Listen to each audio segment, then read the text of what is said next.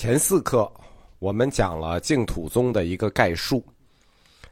站在大佛学史观的角度上，佛教在中国它的发展是有三大派的：藏传、禅宗、净土。这三大派各自得了佛陀的一脉。藏传得了佛陀的义理，禅宗得了佛陀的精神，净土得了佛陀的情怀。这三者没有高下之分或者优劣之别，他们都属于佛陀一教。我们讲这课的目的，其实就是用来证明：有毅力没精神行吗？有精神没情怀行吗？佛教它归根结底是一个宗教，它是要解决人类精神上的苦难。宗教的精神是什么呢？归根结底是情怀。是悲天悯人的情怀，是不舍众生的情怀。只有少数人、圣人、超人，还有那些能战胜自我的人，他们可以靠毅力，可以靠精神。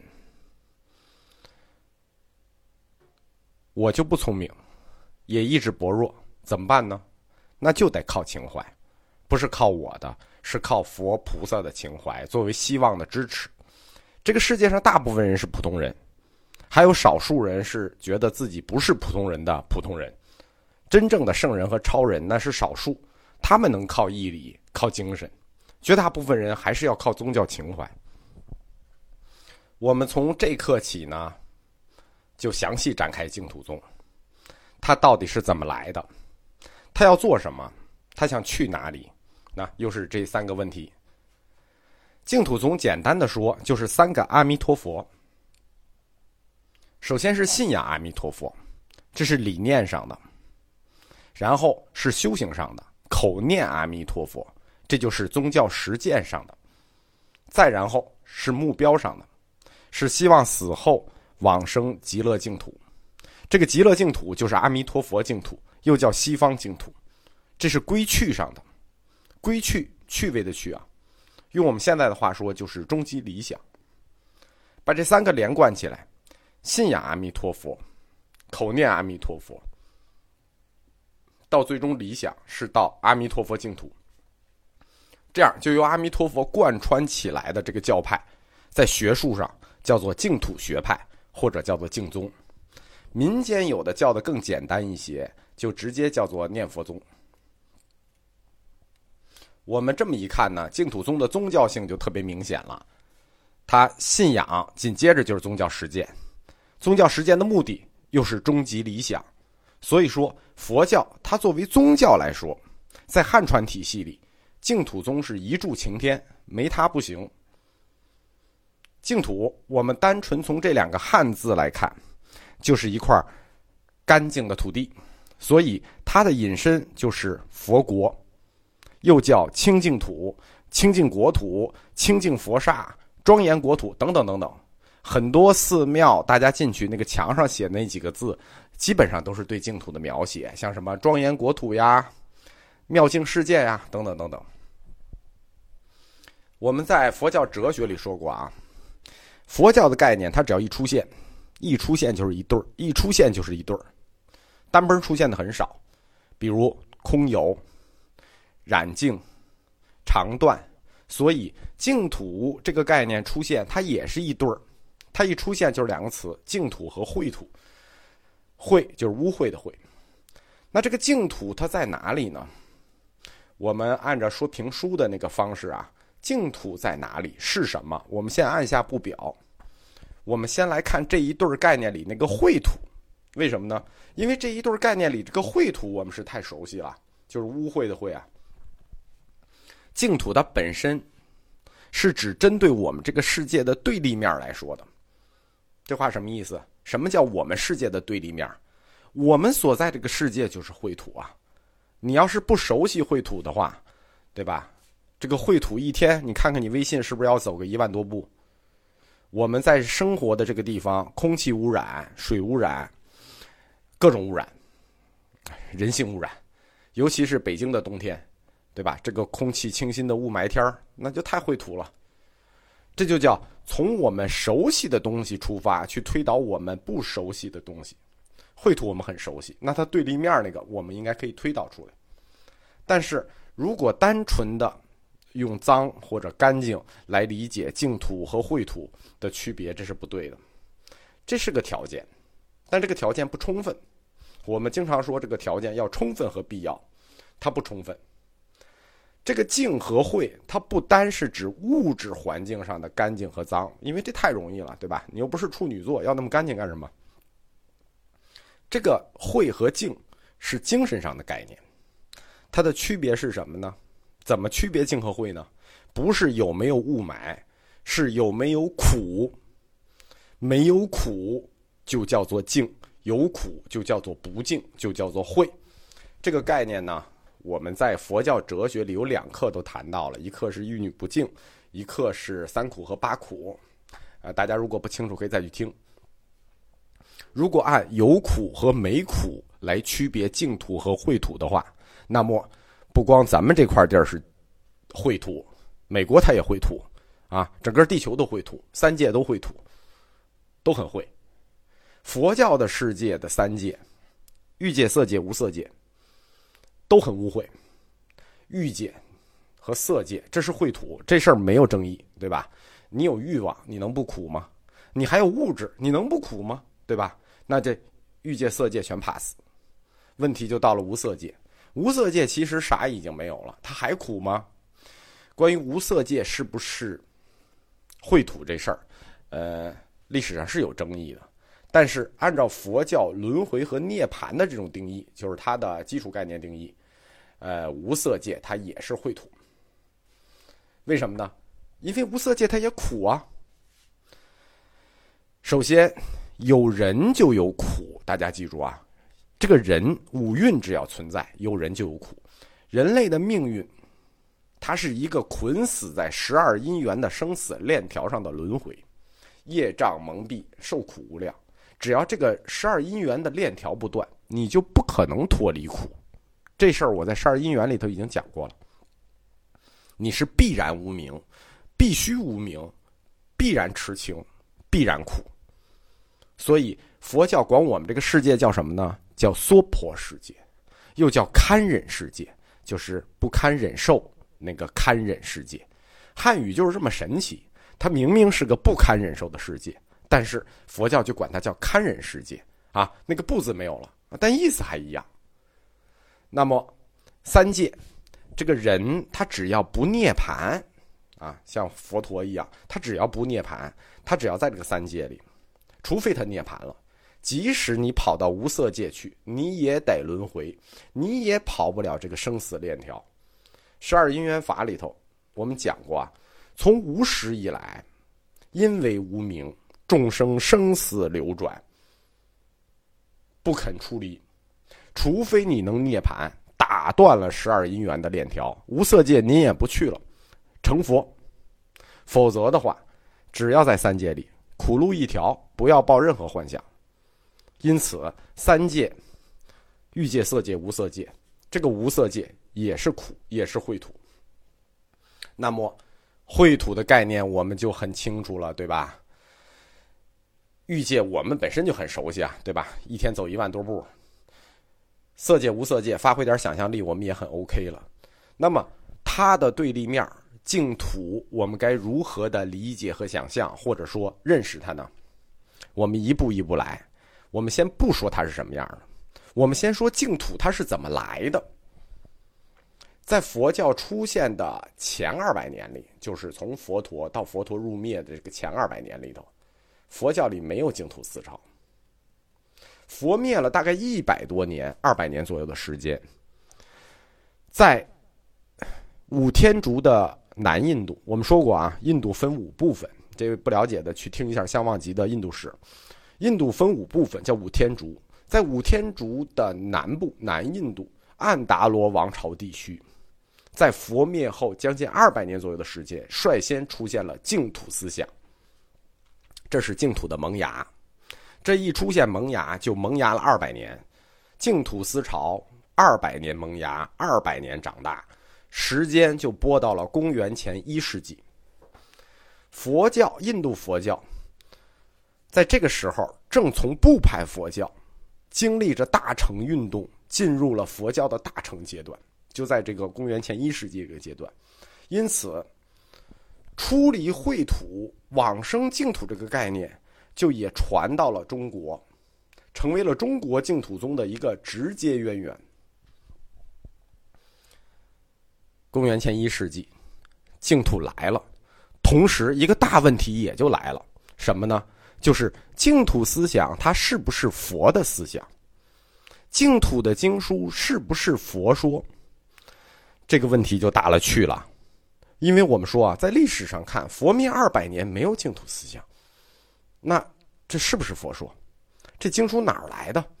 这个问题隐含着一个大冲突啊！咱们先不说它历史上的冲突，这是历史上的冲突。但以前人他佛教不讲历史，他讲神学，但这里隐含着一个理论上的大冲突，解决不好，佛教就得分裂，对吧？大家都不看历史的冲突了，历史反正你谁也没经历，你爱怎么说怎么说，对吧？以前也没有历史学这个学科，它的理论冲突是什么呢？小乘讲的是无生涅槃。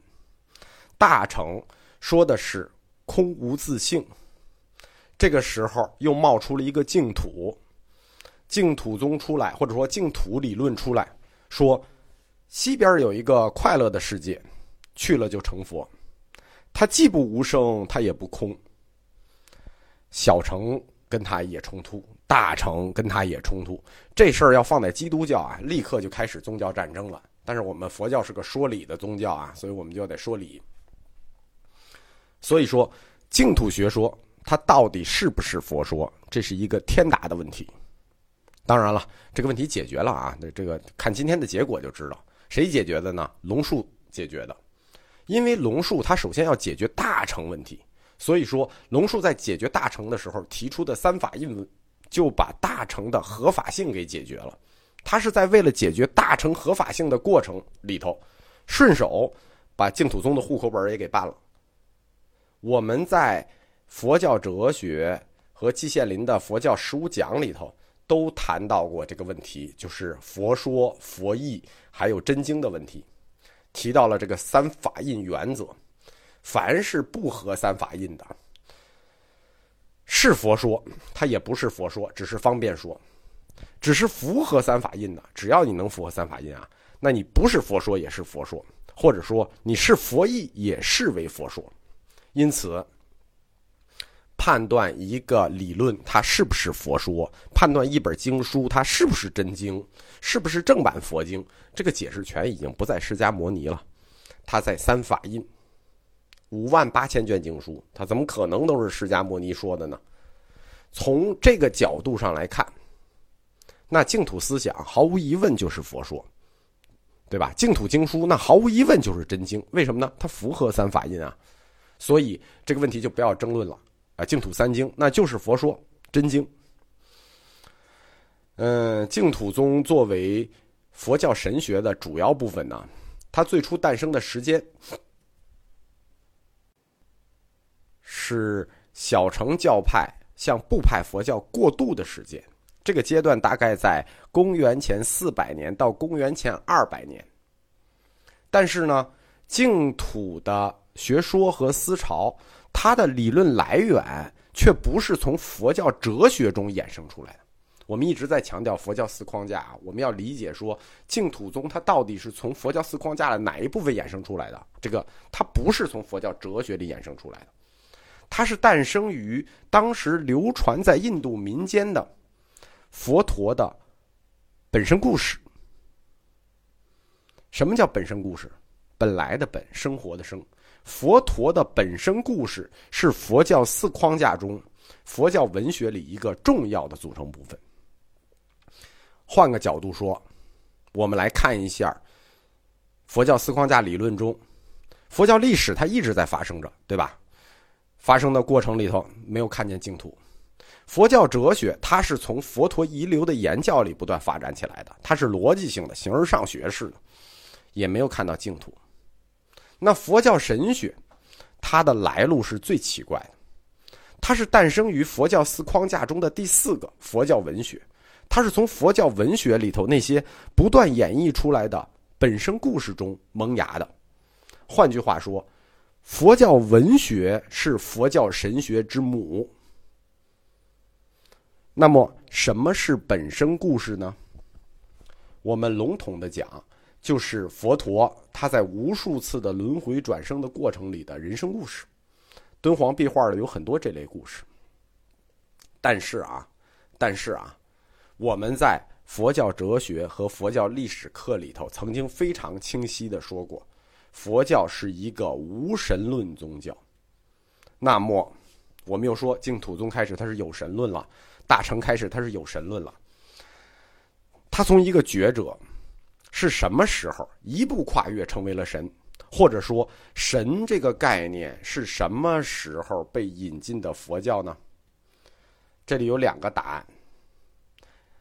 一个答案，在四框架理论里，如果你上的是佛教历史课，那这个答案就是公元前三世纪；如果你上的是佛教神学课，你要这么回答，那就不是不及格，那拖出去立即打死。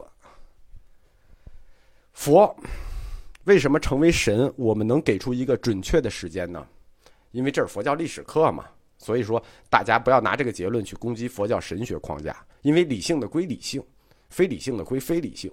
但是啊，理性并不代表高级，理性也不代表正确，有时候理性还可能代表愚蠢。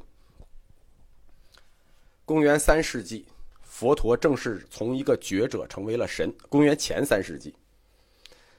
我们大概根据这个脉络理一下净土思想，它最早在历史上的萌芽过程。它是这样的：佛陀入灭一百年，大约在公元前四世纪的中期，佛教的第一次大分裂出现了，就是上座部与大众部。上座部那都是有道高僧、声闻弟子的后代，而大众部是什么呢？我们这些普通传法者属于贴近底层群众的僧侣，这个阶段大约有二百年前后到三百年时间。历史上管这个阶段就是佛灭后一百年到佛灭后三百年、四百年这个阶段，在佛教历史上叫做部派阶段。在部派阶段，南传佛教和北传佛教共同承认的部派是十八派。现在考古资料论证，现代学术论证是二十五派。对吧？甭管是多少派，反正就是派很多。在这个阶段，印度它经济很繁荣，政治昌明。在传统的地理划分上，印度一直分五部分，五天竺。而这五天竺呢，根据国家的不同，政府的扶植力度不同，在佛教的发展路径上，它形成了三个中心：北印、西北印、中不是西北西北印、中印和南印。我们说一下啊，当时下场去跟佛教在印度争天下的其他教派是有很多的，比如说西北印有索罗亚斯德教，就光明教；中印原来作为佛陀的主要基地，这个阶段婆罗门教复兴了，婆罗门教势力大盛；而在南印，佛教正在跟达罗毗荼人的土著宗教竞争。宽容的文化心态啊，它是允许文化竞争的。为什么呢？因为竞争出真理嘛，对吧？好不好？拉出来溜溜比比就知道。这个文化自信一直有两种形式，一种形式叫内心自信。这个国家，比如当时的印度，经济发达，政治昌明，那它一定是内心自信的，就跟中国的唐朝一样。中国唐朝也是这种内心自信的形式，它的体现是什么呢？就是文化和宗教的宽容。呃，你们愿意竞争，竞争去吧，老子无所谓。还有一种形式叫口炮自信，典型的就是清朝的康雍乾盛世，对吧？经济发达，政治黑暗，在这一类环境下出现的自信，往往都是口炮自信，嘴上说文化自信，背后大兴文字狱，因言获罪。这个扯远了。总之，印度的大乘思潮和净土宗的净土思想，都是在公元前三百年到公元前一百年，或者公元前四百年到公元前一百年这种宽容的文化自信下诞生出来的。他们分别在中印度和南印度的多种宗教竞争中脱颖而出了。